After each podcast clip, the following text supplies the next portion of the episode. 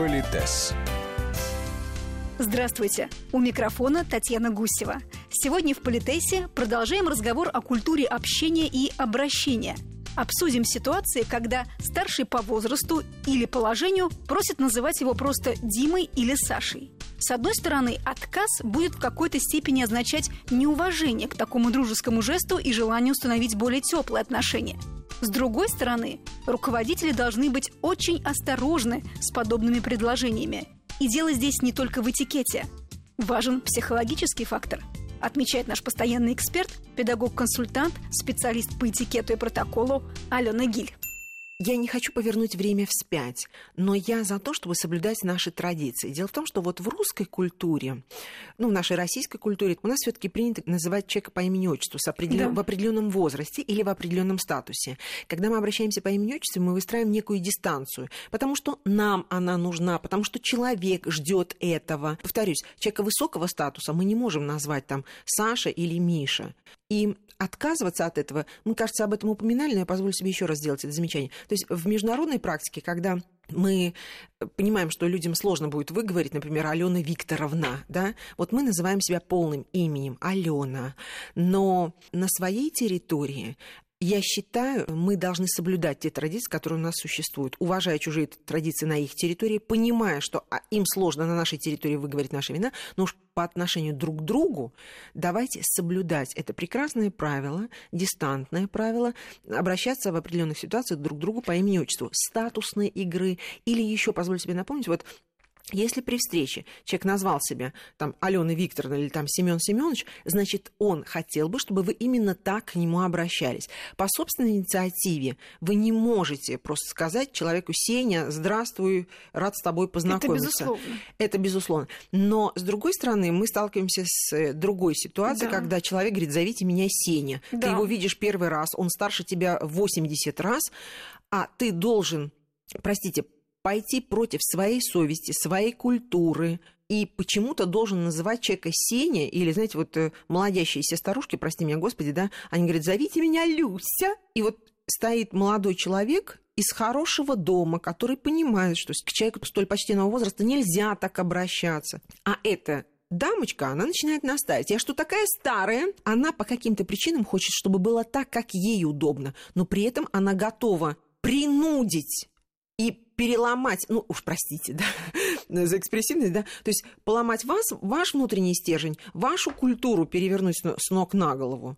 Да, иногда, может быть, вам это и удобно. То есть для вас это не проблема физически просто взять и сказать этой даме Люся. Но это абсурд, вы ее видите первый раз в жизни. А Люся интимно-семейное имя, к которым люди обращаются только в очень близкой ситуации. Вы видите этого человека первый раз. Какая у вас близкая ситуация? Значит, этот человек, почему-то ему надо, чтобы с вами была съедена эта дистанция.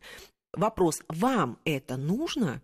Нет, но в такой ситуации я должна буду, как сказать, извините, но можно я буду к вам обращаться, Людмила Петровна? Да, простите, я польщена, да. Но, тем не менее, я не могу себе позволить. Не то, что вы старая, или вы ужасная, или вы такая статусная. Да, вы просто говорите: простите, я не могу себе позволить. Но здесь очень сложно, потому что тем самым вы говорите: вот вы-то невоспитанный человек, а я-то воспитанный человек, да? Но, тем не менее, простите, могу я все-таки обращаться скажем, Людмила, да, или Людмила Ивановна и так далее. Иногда нужно отстаивать это свое право. Почему? У меня есть обожаемый мной пример. Молодая девушка заканчивала у нас курсы, значит, приходит и говорит: Алена Викторовна, что мне делать?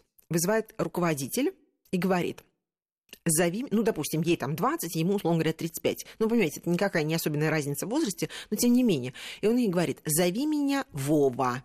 Заметьте, не Владимир Иванович, не Владимир. И даже не Володя.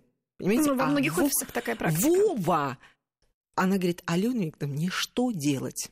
Я говорю: я не знаю. Почему? Потому что я не знаю всех водных, и я не могу девушку расспрашивать, как говорится, всю подноготную. Но я вправе трактовать эту ситуацию в том числе и следующим образом. То есть этому господину понравилась девушка. Можно же ухаживать как-то, да, добиваться того, чтобы девушка тебе в приватной обстановке после 6 часов вечера, допустим, сказала, постепенно перешла бы с Владимира Ивановича, потом до Владимира, Володя и, наконец, Вова. Чувствуете, это идет процесс сближения.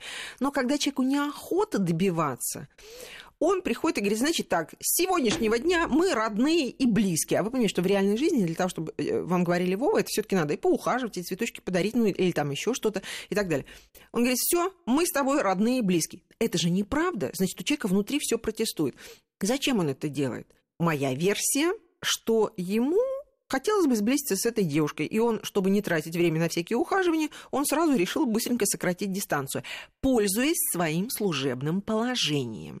И что интересно, вот если она, допустим, соглашается на это, говорит, да, Вова, ну вы понимаете, дальше он скажет, вы привлекательны, я чертовски привлекательна, ну что мы будем тратить время, ну и так далее, да. Но, я напоминаю, служебный роман, он чем плох, Татьяна? Тем, что когда у него закончится эта блажь, например, ну, может быть, это будет все серьезно, ну, допустим, это блажь, то вы понимаете, не он уйдет из этой компании, а девушка, которая пошла на сближение. Или она остается в этой компании, но, допустим, будет свидетельницей другого его романа, а это бывает очень больно, ее женскому сердечку. С другой стороны, вот что она может сделать? А ведь это особое доверие. Вроде же людям кажется, что раз тебе позволяют говорить Вова, то вообще все прекрасно. Что она может себе позволить? Значит, есть два варианта. Или она соглашается с этим, вот с таким результатом, или она пытается отстоять свое право. Ну, или, в конце концов, увольняется сразу, да? Но можно попытаться отстоять свое право. То есть она, например, выстраивает дистанцию. Владимир Иванович, благодарю вас, мне очень приятно, но, к сожалению, я не могу себе позволить. Нет, ваше имя, отчество, это прекрасно. Нет, я сотрудник, я и так далее. То есть упираться всеми лапами. Первое. Второе. Вот она входит к нему с докладом, и она, допустим, говорит, Владимир Иванович, вот документы, о которых вы говорили. Владимир Иванович, простите, могу я уточнить там то-то, то-то? То есть она все время должна произносить вот эту дистантную, да, фразу «Владимир Иванович, вы, Владимир Иванович, вы». И опять, коллеги, я надеюсь, вы понимаете, что я трактую ситуацию так, как мне выгодно. И я так думаю, что если этот Владимир Иванович, ну, в конце концов, попробовал, понял, что девушка классная, то есть класс игры у нее очень высок. Она не нахамила ему, не обозвала его стариком или некрасивым, или не сказала, что вы мне не нравитесь, не буду я с вами на Вова переходить. Да? Она спряталась за свои функциональные обязанности. Согласитесь, что таких людей не так часто судьба нам посылает, ну, вот в таком прекрасном варианте. И поэтому я бы на его месте, как говорится, отцепилась, да, и ценила бы этого сотрудника. Поэтому, вы знаете, очень часто вот предложение перейти на имя – это именно предложение быстро-быстро съесть дистанцию, минуя какие-то отношения, которые приводят к таким взаимоотношениям. А значит, человеку, скорее всего, для чего-то это надо. Ну, здесь действует такая же норма, что переход на имя от старший предлагает младшему. Да, правильно? Да, совершенно верно. Старший вот по статусу, младшему по статусу. Да, да. Другой вопрос, что все равно есть наши национальные особенности, и, кажется, мы с вами об этом говорили. То есть, ну, скажем, Татьяна, я к вам обращаюсь всегда по имени, ну, кроме каких-то игровых ситуаций, но всегда говорю Татьяна, потому что сказать вам в эфире Танюша или Танечка, ну, если бы мне было, наверное, уже совсем 150 лет, и то вот надо понимать, что как мы с вами пьем чай или общаемся за рамками эфира, это одна история. А в эфире, как ни странно, это уважение к вам как к профессионалу. Несмотря на ваш возраст, на вашу удивительную внешность, да, но тем не менее, вот все равно Танюша, девочка моя, или тыкать начинают люди. Если да, если у нас формат такой, посиделки на кухне, да, то тогда это понятный формат. А если у нас все-таки более деловой формат, то принято соблюдать вот это правило полное имя, даже если человек намного младше тебя. Политес.